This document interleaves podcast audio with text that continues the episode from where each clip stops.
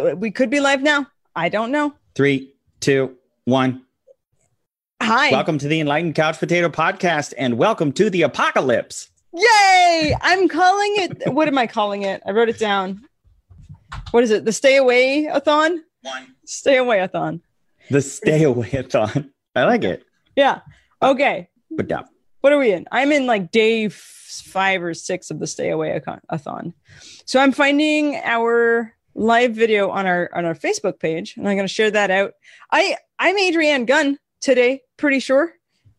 I'm Nicholas Rave, and as we said, this is the Enlightened Couch Potato Podcast. Uh, we our mission here is to teach people how to watch movies and TV for maximum psychological and spiritual development. And what an amazing time to be talking about that very subject.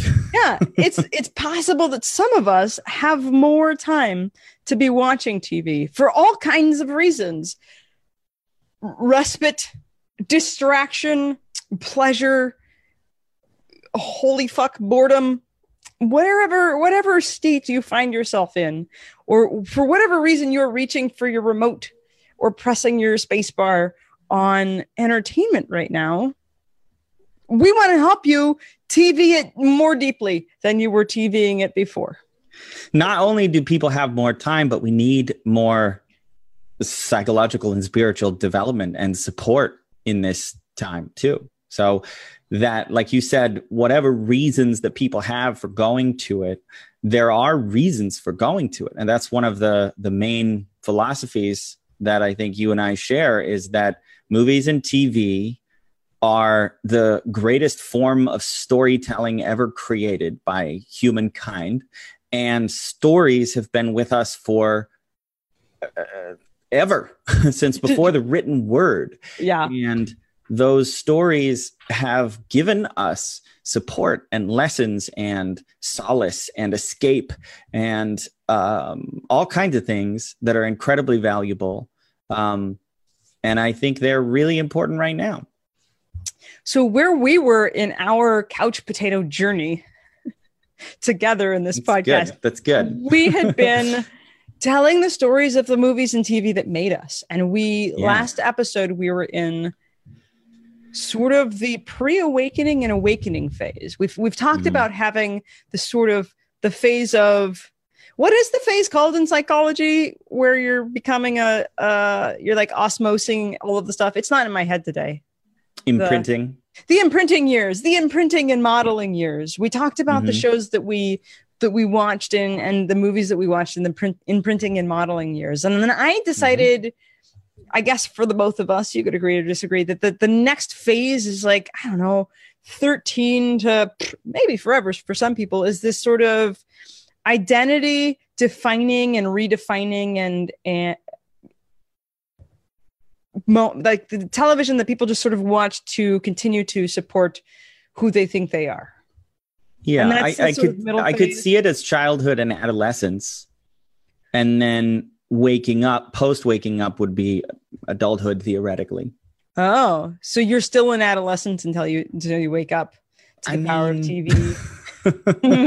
Isn't that an analogy for a lot of things in life? Are we talking like okay? This, so the second phase is your Peter Panning phase of television and movie. I watching? like that actually, because then what is the point in that phase of watching stuff? Like you said, it's about bolstering your identity and escapism, escapism, like entertainment. If entertainment, pleasure. thing you're getting out of it is entertainment, you haven't woken up yet.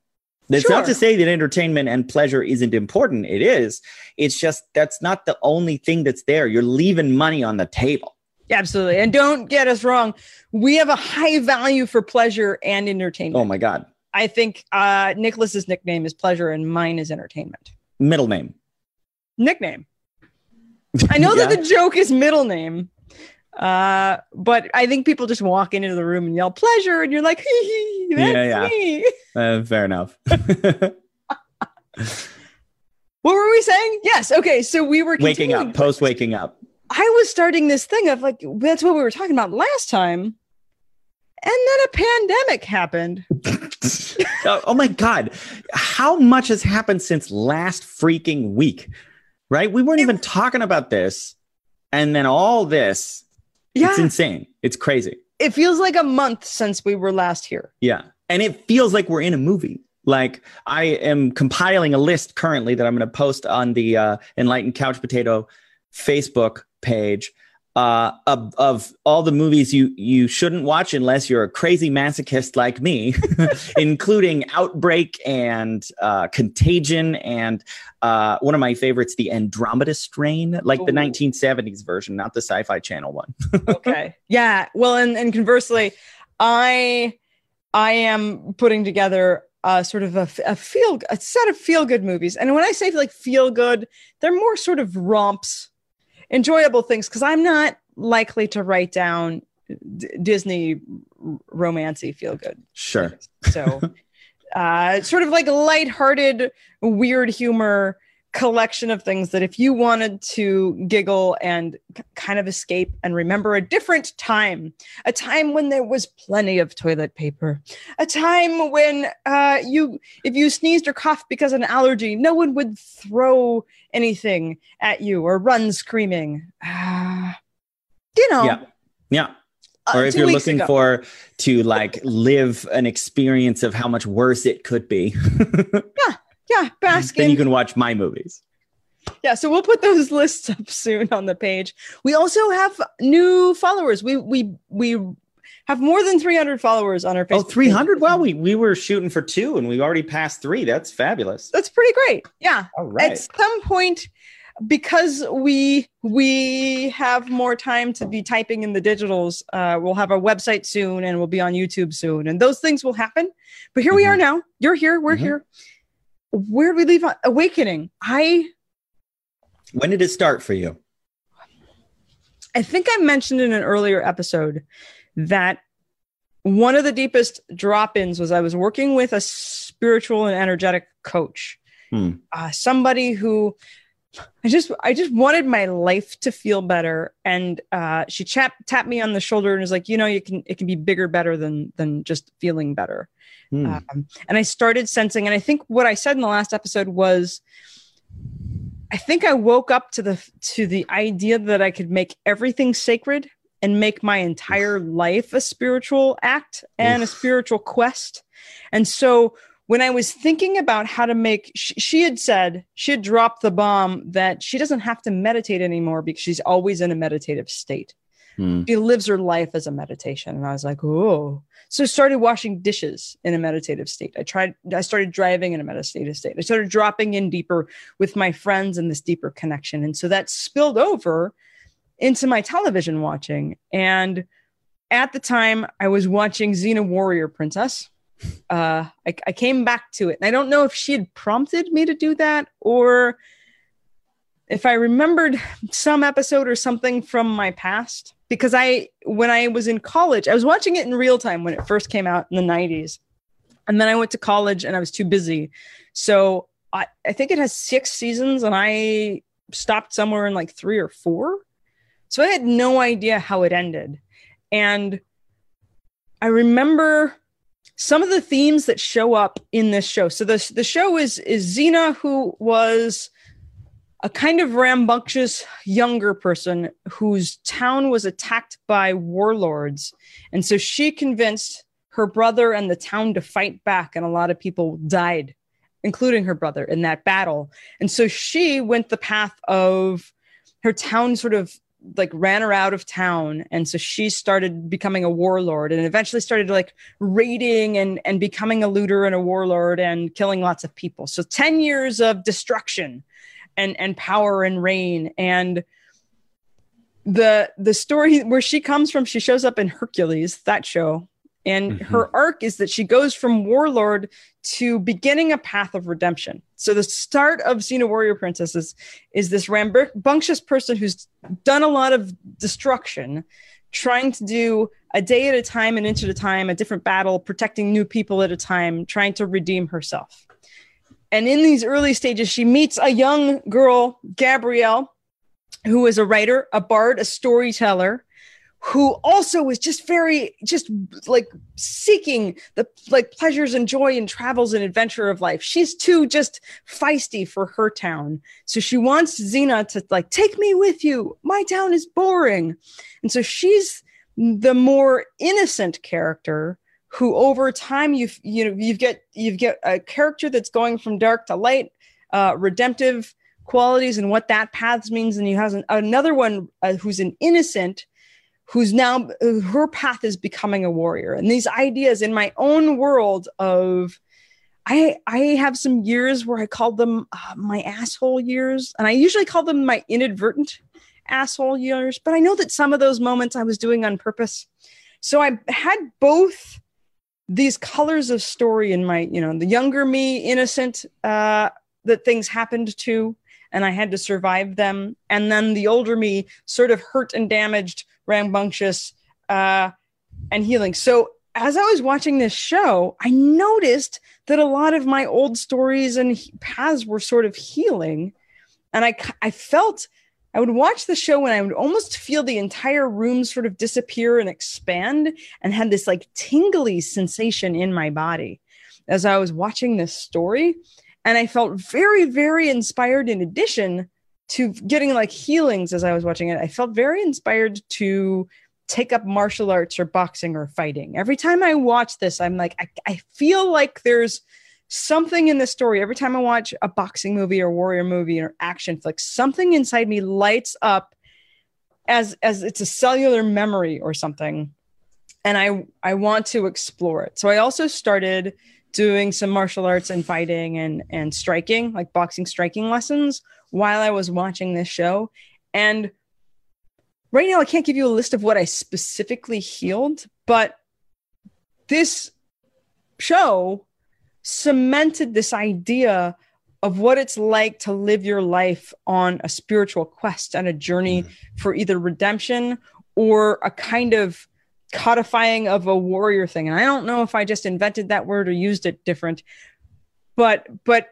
igniting and and gaining mastery of your skills over time that's what the show showed me and it was sort of a mirror of what i was doing in my own life that was the mm. beginning of my awakening.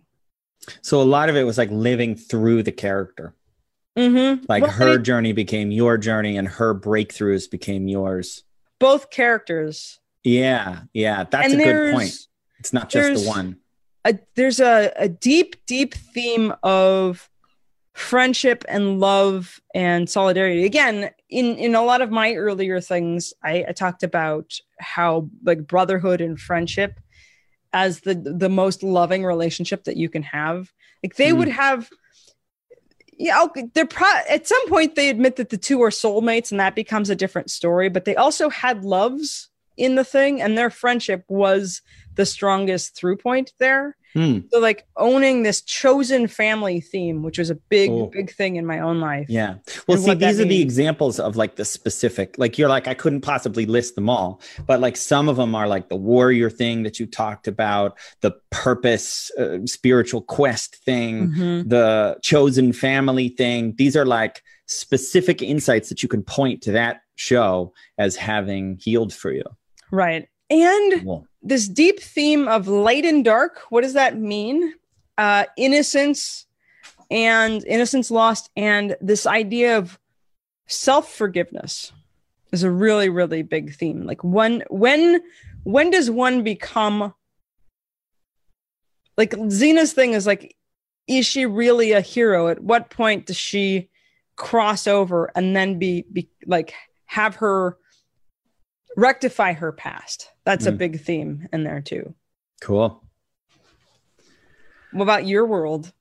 Well, I I think that the first time that I became aware that movies could be more than movies, than just entertainment, was probably The Matrix.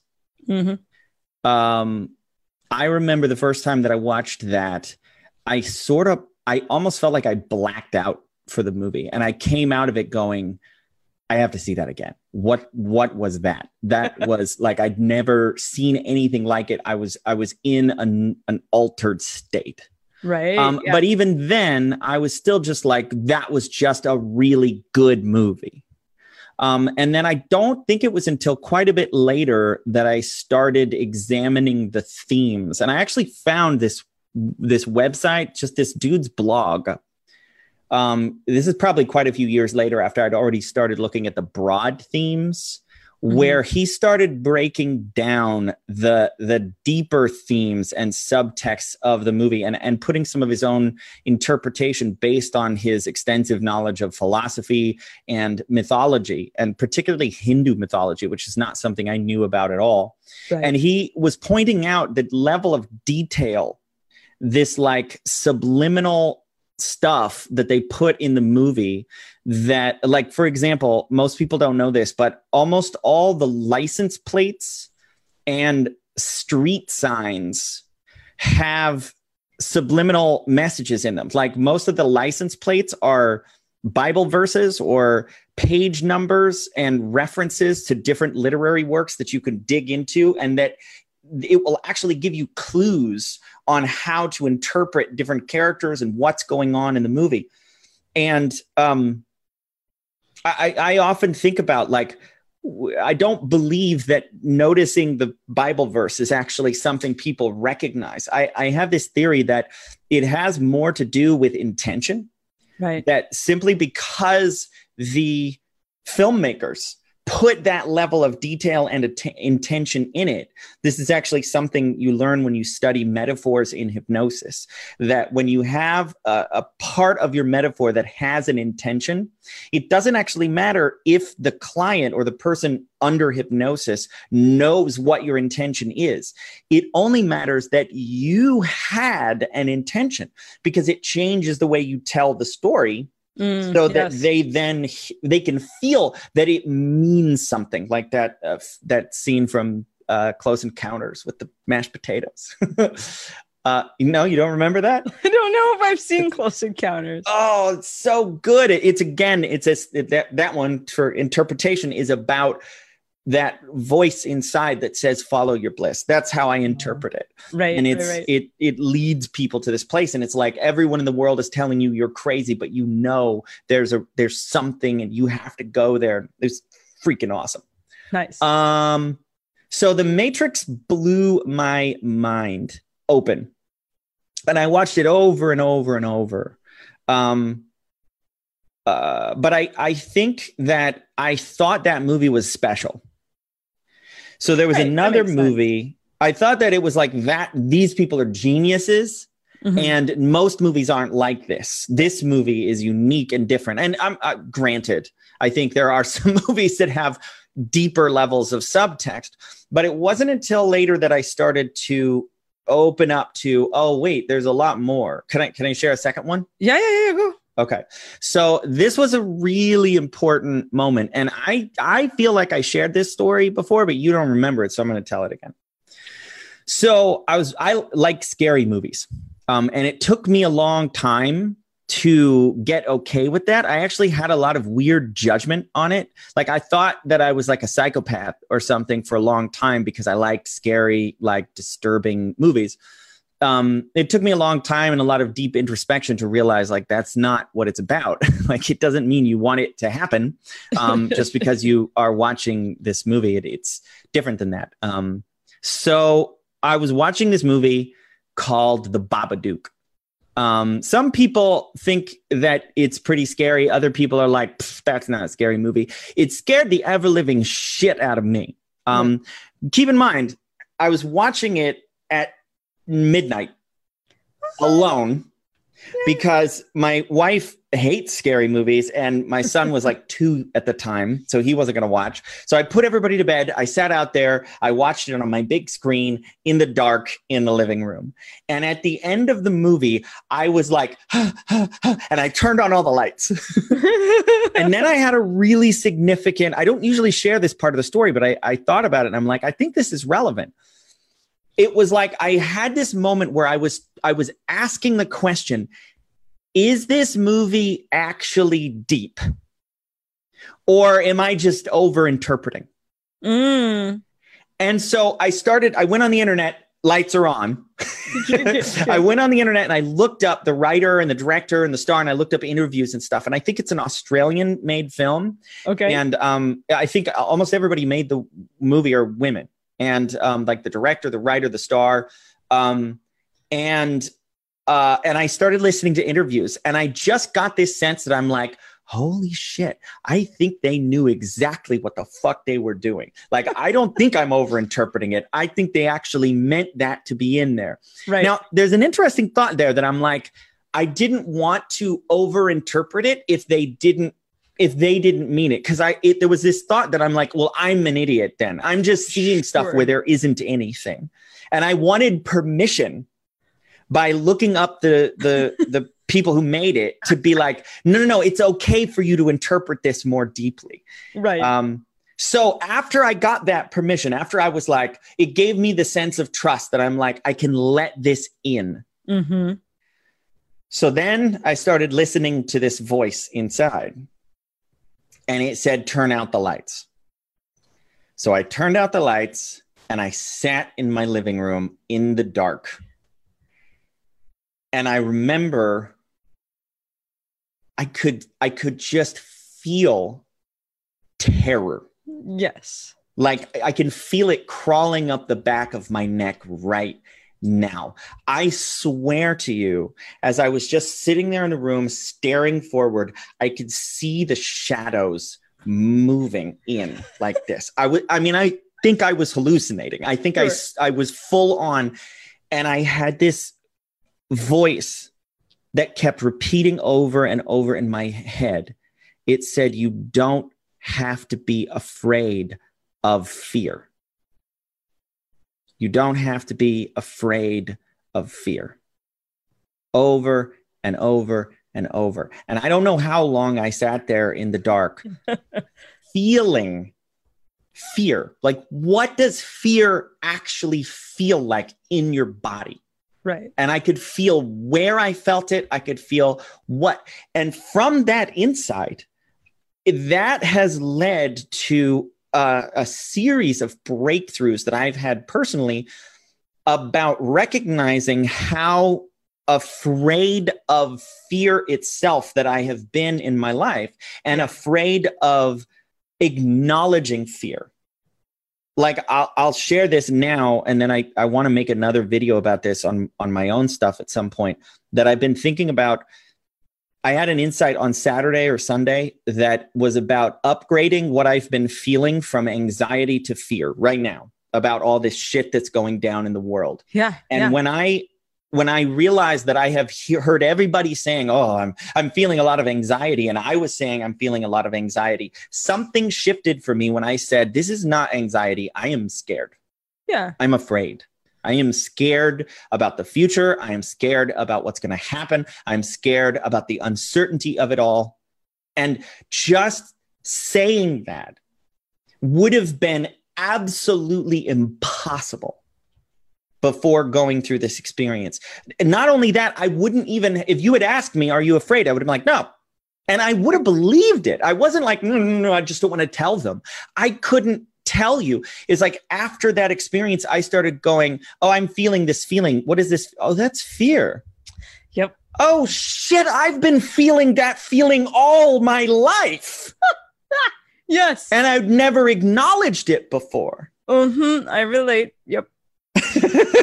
okay so that's that's a good example of like a movie that i have no idea what level of of intention the people who created that movie but holy crap did that movie change my life in a Yeah. really significant way and it was a visceral like i'm different now afterwards Yeah. I That's fun. My my my side note on that is fear is an interesting thing. I think I, I've talked in my own shows. We Nicholas and I, we have you have two and a half, you have two podcasts and another one coming, and I have Yeah. two two shows that I do, and then we do individual videos. Anyway, we're put, putting stuff out in the world. So I grew up in boy world. I think we talked about this in this show, and I've talked a bit on another show. And w- one of the rules, if you read uh, Lewis C. Howes Masks of Masculinity. It's an amazing book. Everyone should read it because masculinity, given the patriarchy, is the the fun nickname for the the way that our culture sort of is formed here in the United States.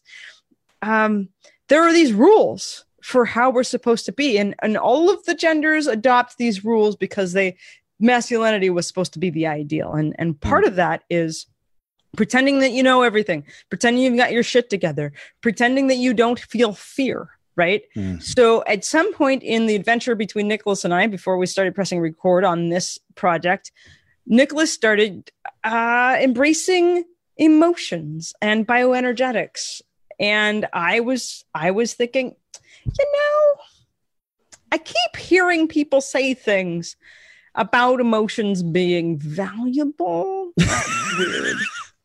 That's weird. Uh, That's not what Spock told me. right? It just, hmm, I'm on this journey of like wrestling and managing and controlling my thoughts and emotions. And man, I'm a mental ninja, fucking Jedi, right? And then I kept hearing things like your ability to feel joy is only uh, as as deep and as expansive as your ability to feel sorrow. Hmm, Feel like fucking what?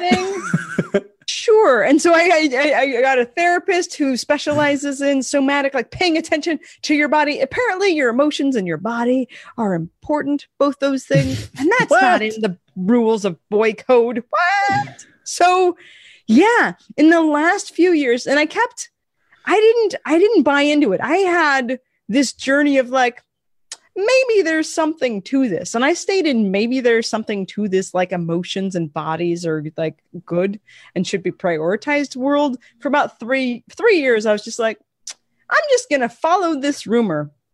I'm not so sure because mostly what happened is as I began to allow myself to feel feelings and pay attention to them and not push them away, sometimes shit gets worse before it was excruciating. I felt so many feelings that I hadn't before. And one of the fun ones in there was fear, Mm. which apparently I feel a lot.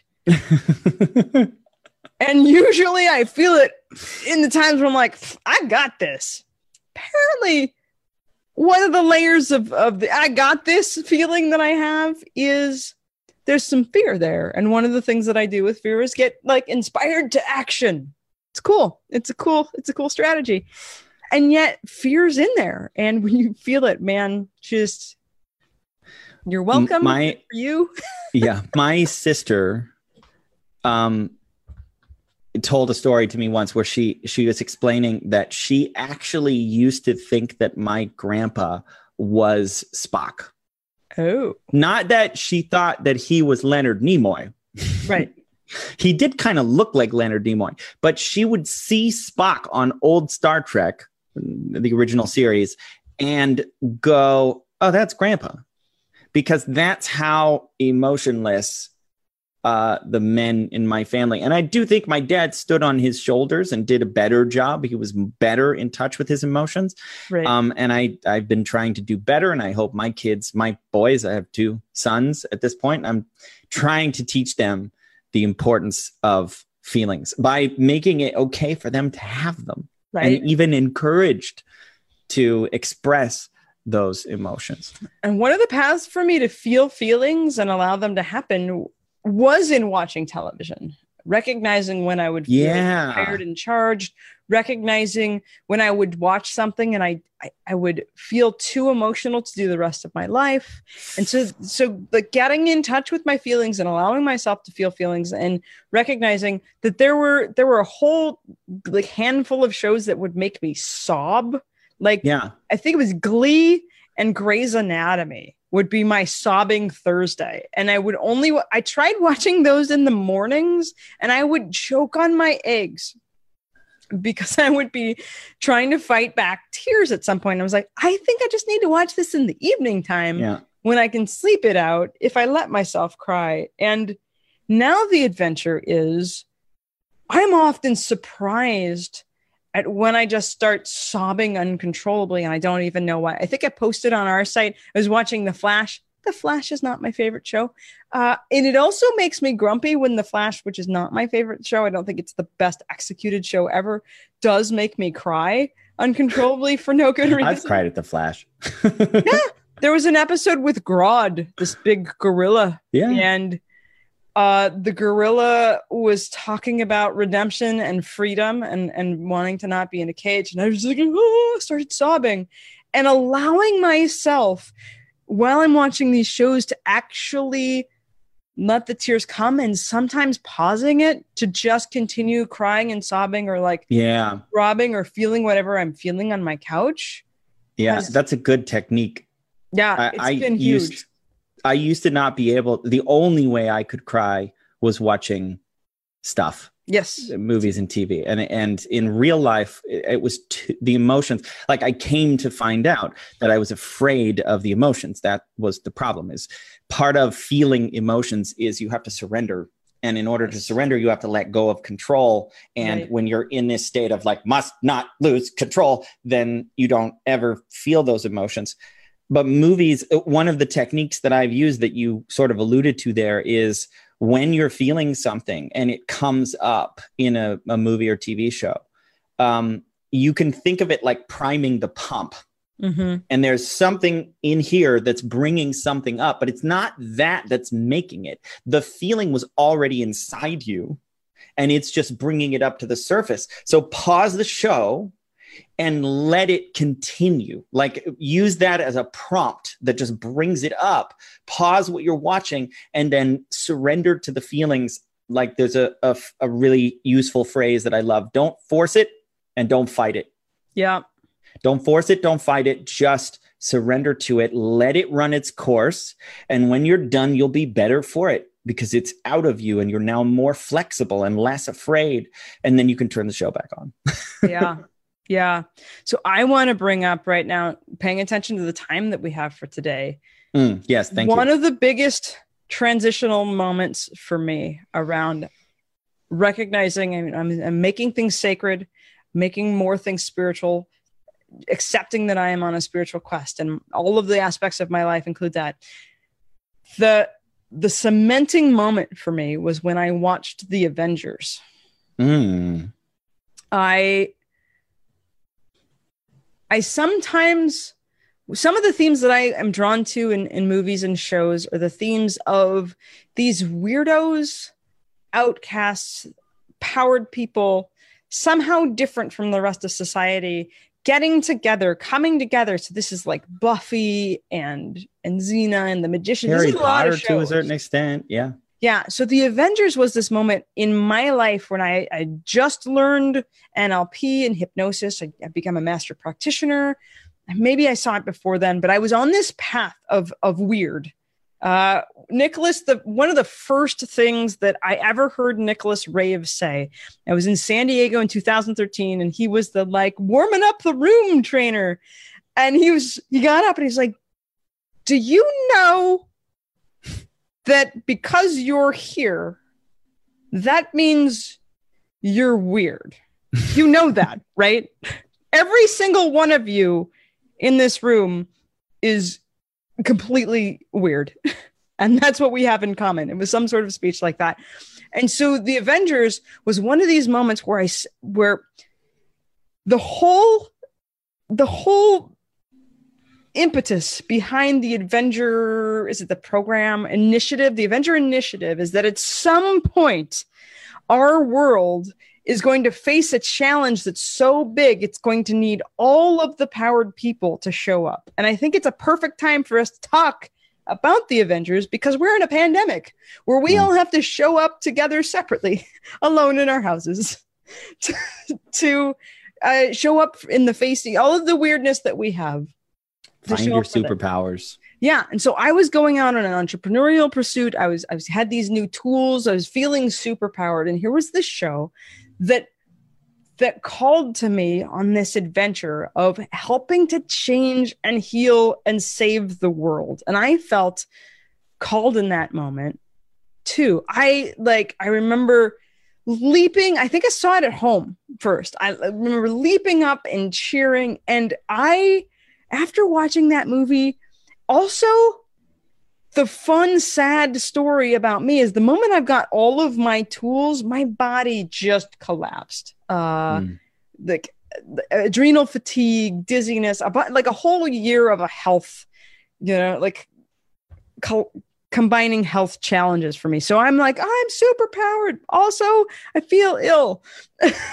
so I was feeling motivated, even though very, very tired, uh, to this call. And it was a big freaking deal for me. And so I I actually decided at that moment that I was going to watch action films in the theater and i started going to all of the opening nights at the like the trendy theater in town where people would like cro- cosplay and dress up because i wanted to reinforce this answering the call to show up in life differently and show up in service to others and that was the movie that was like i'm all in that was the one that just yeah and it's kind of the it's kind of the arc for a lot of the characters in the movie too is whether they're Mm. going to join forces together for the good of the world I had a really significant experience with that movie too. I remember jumping up and cheering. Um, but I was in a movie theater, and my my my wife was not pleased. Mm.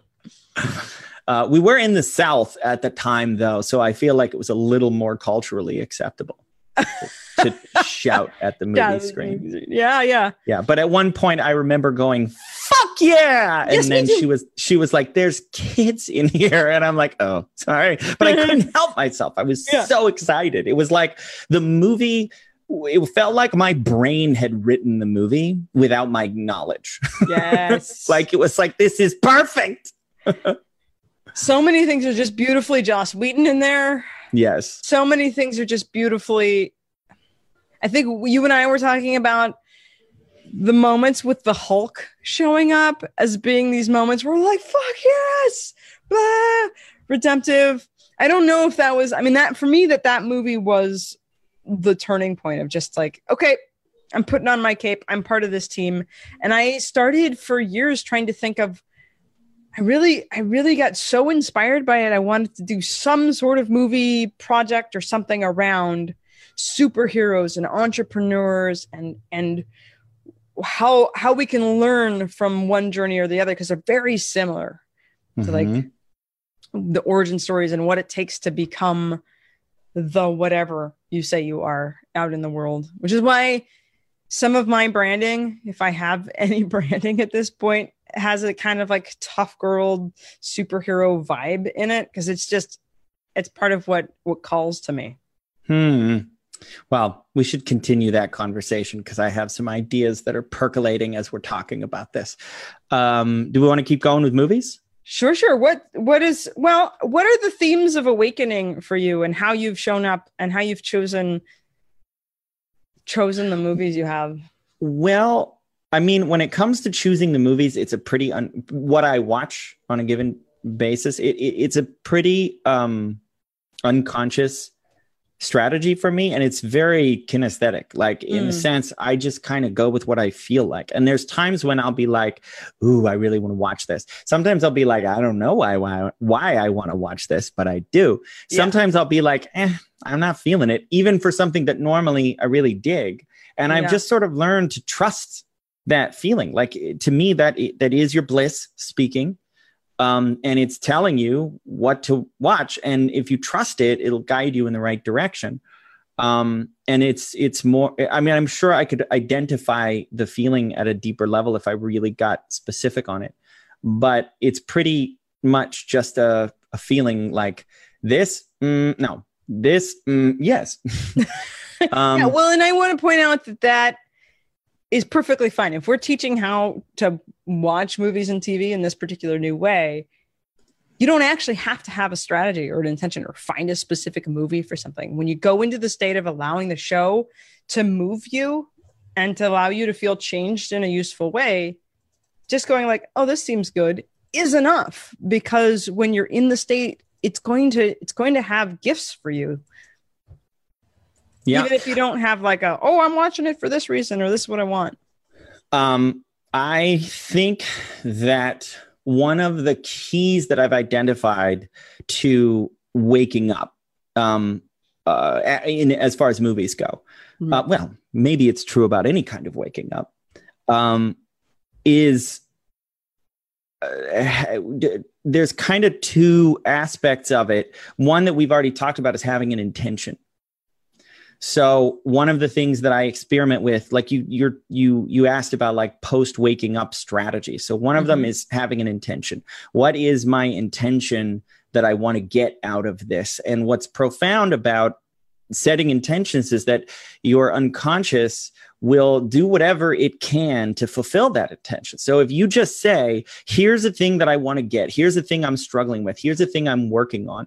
Um, I know some people do this before you go to bed. It's a very powerful technique. Have a sticky note and you just like ask a question that you want to think about and come up with an answer before you go to bed and set it beside your bed. Go to sleep. And it is absolutely incredible how much processing on that question you will do. Well, your unconscious mind will Yep. do while you're asleep. If you ask the question and you wake up in the morning and then you look at it again, there will be answers to the question that you didn't come up with.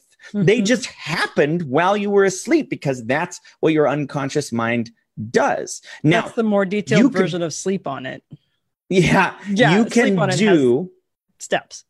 sorry, you can do that same thing with movies. Mhm. Set an intention and then watch a movie, and your unconscious will be like, I can work with that. now, sometimes you can set the intention and then be like, What do I need to watch to fulfill this intention? And then you'll be guided to something. Mhm. Um, so setting an intention, another big one for me that I sort of realized recently is very simply examining why you liked the things that you do. Now, I do think you got to be careful with this because it can be a little bit like dissecting a joke or a frog, you know? Oh, for yeah. Like if you dissect a joke, it's not funny anymore.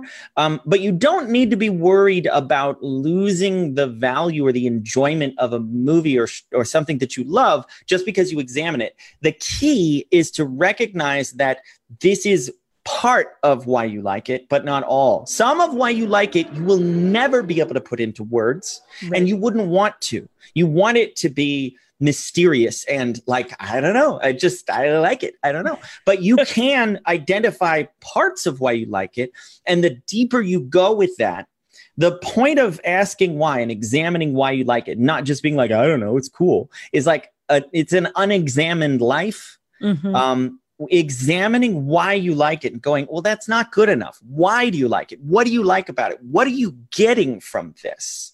And why this specifically is that you start to get, you can actually get more of it when you become conscious of what you're getting out of it.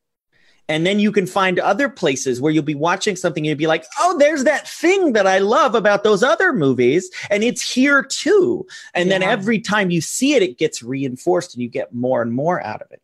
You're talking about the pleasure loop. Oh, yeah.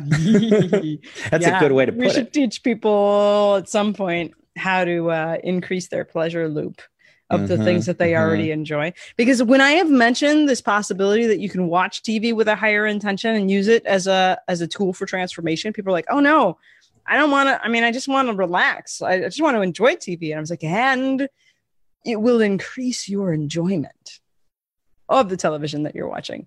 It is not." That is not something like the, the strategies that we're teaching, that we're talking about here, allow you to, to more deeply enjoy what you're watching you had a specific movie I remember. I don't know if that was the one that you wanted to talk about. Uh Inception? Was that yeah, the one you let's in talk about that one. It was. Well, I mean, it could be. So, Inception was another movie that was very significant. I don't remember when, I mean, I watched it in the theater. I don't remember when it came out. I don't remember if it was before or after the Babadook, but this one was one, it was, it was the first time that I really got that movies are hypnosis. Movies are hypnotic. And uh, it- because I'm a trained hypnotist, and one of the things that they do in that movie is they take a very specific and well understood hypnotic technique called fractionation. It's Mhm. this idea of um, of uh, and and open loops is another uh, element of it. So it's this idea that when you're hypnotizing someone, you're telling them a story, and someone is engaged in that story, and then as you're telling that story, at some point you cut that story off, or you leave that story, and you transition to another story and then that story is unfinished. And it's like some part of the mind is preoccupied by that first story. And it's going like but wait what was happening to oh okay. All right. I'll, I'll go on to the second story with you. And then you can open another loop and another loop. And each time you open one of these loops the person goes deeper into a trance. And I'd never seen a movie where a hypnotic technique was so overtly utilized and not only that but it was integrated into the story structure which this idea of each one you go deeper. So i'm not even sure. I, I suspect he probably does but i'm not even sure if christopher nolan knows about that hypnotic technique or process. He doesn't necessarily have to because what he was just trying to do like he may have stumbled on the technique just because he is a student of movies. Right. Yeah. And a lot of people have said the metaphor of that uh, film is that it's about movies. Um, Hmm. That the the metaphor, uh, at least for him, uh, is that it's about like there's a character, the architect is like the writer, and there's another character who's the director, and then it's about ta- implanting a seed in someone's mind, which is about the most hypnotic concept you can it's such a good example. And and that really made me kind of wake up to this idea that good movies are hypnotic period. Yeah. and, and whether that hypnosis is laughter or fear or um, or love or or triumph or whatever that feeling is if you're feeling something you're hypnotized. And uh, and and that idea of like taking an idea and planting it. And then you start thinking about what is the seed that's being planted by other movies? Um, and are is there multiple seeds being planted at different times? And how much is your guard down when you're letting all that in? Yeah. Well, and essentially, if we were to wrap up this series of the movies that made us, we're talking about the fact that every single movie that we have seen in our entire life planted a seed that grew in us. Uh, you and I, and a you uh, watching that, that those seeds and ideas and concepts grew inside you and they have become part of our culture. There's this living living metaphors that that exist within us that are also our our stories. These are our you know cave drawings. These movies are the things that we leave behind and live beyond our lifetime. I guess that's a period. There's a period at the end of that sentence. I mean, stories from a linguistic perspective go even deeper from because w- when you think about it, your brain is a storytelling machine. Mm-hmm. That is its function. To to take a rock and put it at the top of a small hill and set it down and then to see it roll down. Your brain is making up a whole bunch of stories and it's and it's like oh when i do this this happens. Well that's a story. Everything that you believe is a story that you tell yourself. And human beings have been i mean human beings are not the only ones who even tell stories animals tell stories too in different ways um, and they're certainly not as complex but that some people theorize that one of the main things that separates humans from the rest of anim- the animal kingdom is our ability to tell more sophisticated stories, which allows us to learn through uh, other means other than uh, living it. Someone can tell you, I went over this way and I met another tribe and they are cannibals and we shouldn't go over there. Right. Or I went over here and I found a watering hole where there's only herbivores and they're not going to eat you. Those are stories that you can tell that are really important to be able to tell. yes. Uh yeah, it does seem pretty useful to be able to to impart the wisdom of don't uh, don't go where they're going to eat you. Yeah. yeah, that's a good that's a good function of our brain. I'm pretty pretty thrilled about that. Plus the ability of our brain to hallucinate. Is that something that happens in other animals? Can we tell? I don't know if the science is. Do you know about this? Sometimes you know things. Yeah. Well, I mean, they've shown that some birds have can contemplate the the idea of zero. Huh. So uh, counting is is a fairly simple-ish complex. There's a lot of animals that can figure out basic math. They can figure out at least things like this is more than this. Yeah. Um, but some of them can actually do full-on math. Certain birds can actually I- identify the idea of zero. Um, you can look up some YouTube videos on this. Right. And zero is a really abstract concept that necessitates a level of of um, capacity to, I think, hallucinate. I mean, it depends on what you mean by hallucinate. Sure. Yeah. But some some people would argue that you can't do anything without making a picture of yourself doing it first um, or seeing yourself doing it first in some capacity. So you it might be that animals can do that too. That um, uh, and and then as far as like dreams, we know that animals dream. Yeah, that's true. Um, and we know that um, certain parts of their brain light up when you uh, when you show a dog something that smells like their owner, even when their owner is not around. Certain parts of their brain will light up will light up that light up when their owner is around. So that at least there's an association there. It depends on what you mean by hallucinate. Maybe they don't have a picture of their master that pops into their head when they smell that, but there's still, I mean, you can hallucinate olfactorily. you can hallucinate smells. Um, oh, yes. Yes. I mean, we've definitely all experienced that, I think. Yeah. This is how I this is one of the ways that I continue to not drink is that sometimes when somebody has an amazing drink, I will ask them if I can smell it. And then I will take on remembering how amazing it was to drink such a thing. And then my body remembers, oh, that's when when I would smell that, I would then drink it, and then I would feel like this. Ooh, it's a good yes. one. yeah, that's so uh, drunk right? trance. Yeah. I can do that with hypnosis for people. yeah, absolutely. Uh, that's my that was my first self hypnosis. Well, not my first intentional self hypnosis. We always are hypno- hypnotizing ourselves in and sure. out of things. So, okay, last we gotta last wrap this minute. Up. Yeah, we're wrapping it up. Last minute. So, if in this beginning early stages of this amazing apoc- apocalyptic pandemic, stay. What did I say? What did I say? Stay away a thon Stay away. Stay away a thon. How do we? How does someone begin to wake up? How do we begin to wake up? What's the first step for right now? Just, just, just uh, do the do the bits of ask your unconscious or tell your unconscious what you need and have it light up a movie for you. Does that sound like a first homework assignment?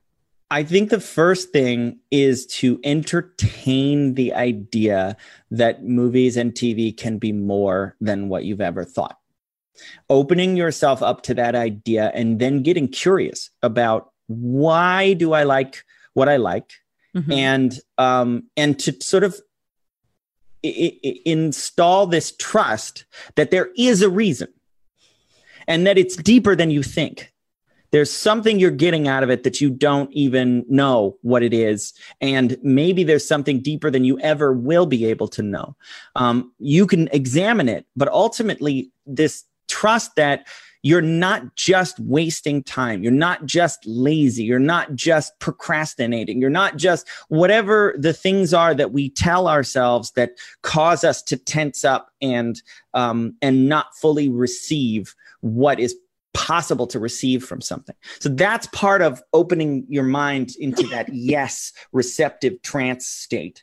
Mm-hmm. Um, and then get curious. Get curious about okay what am i trying to get from this? Why am i being drawn to this right now? Um, and then i guess the advanced step beyond that would be set an intention and watch something and see what you get from it because that's a slightly different way of doing it. One is more open and receptive and just okay teach me something. I don't know what it is. But then you can ask a question or set an intention um, what do I want to work on? I want to have healing around this thing. I want to heal my stress and anxiety and fear right now. And then ask, okay, what do I need to watch? And maybe it's one of Adrianne's feel good movies. Maybe you need to watch Contagion or The Andromeda Strain. right. And the other thing right now, right now, I, I'm not sure who, you know, you're watching us, and I appreciate that, who you're surrounded by. In my world, many of my friends and humans are talking about how we can utilize this time. There's a bunch of lists of like what you can be doing right now. If you are drawn to and you want to watch movies and TV, one of the, the intentions of our podcast, of our adventure, is please do. Watching movies and TV right now is the best way that you could be spending your time. Yep. Say yes to that. If you have the impulse to say, fuck it, everything else, and watch movies and TV, do that because your movies and TV are going to unfuck your everything else. We give you permission to see movies as a meditation and to no longer think instead of watching this movie i should be meditating or whatever else that it is that you feel like you should be doing now i'm not saying like if you have shit that you need to do go do it but also make time for yeah. the movies because they are a powerful spiritual tool all righty that is our today that is our right now. Uh, Fabulous. Appreciate you being here. Thanks, we don't Nicholas. still don't have a sign off, so go I, couch potato. TV deeply. Go TV deeply. Go mm-hmm. TV deeply. All right, folks. Bye-bye. Bye.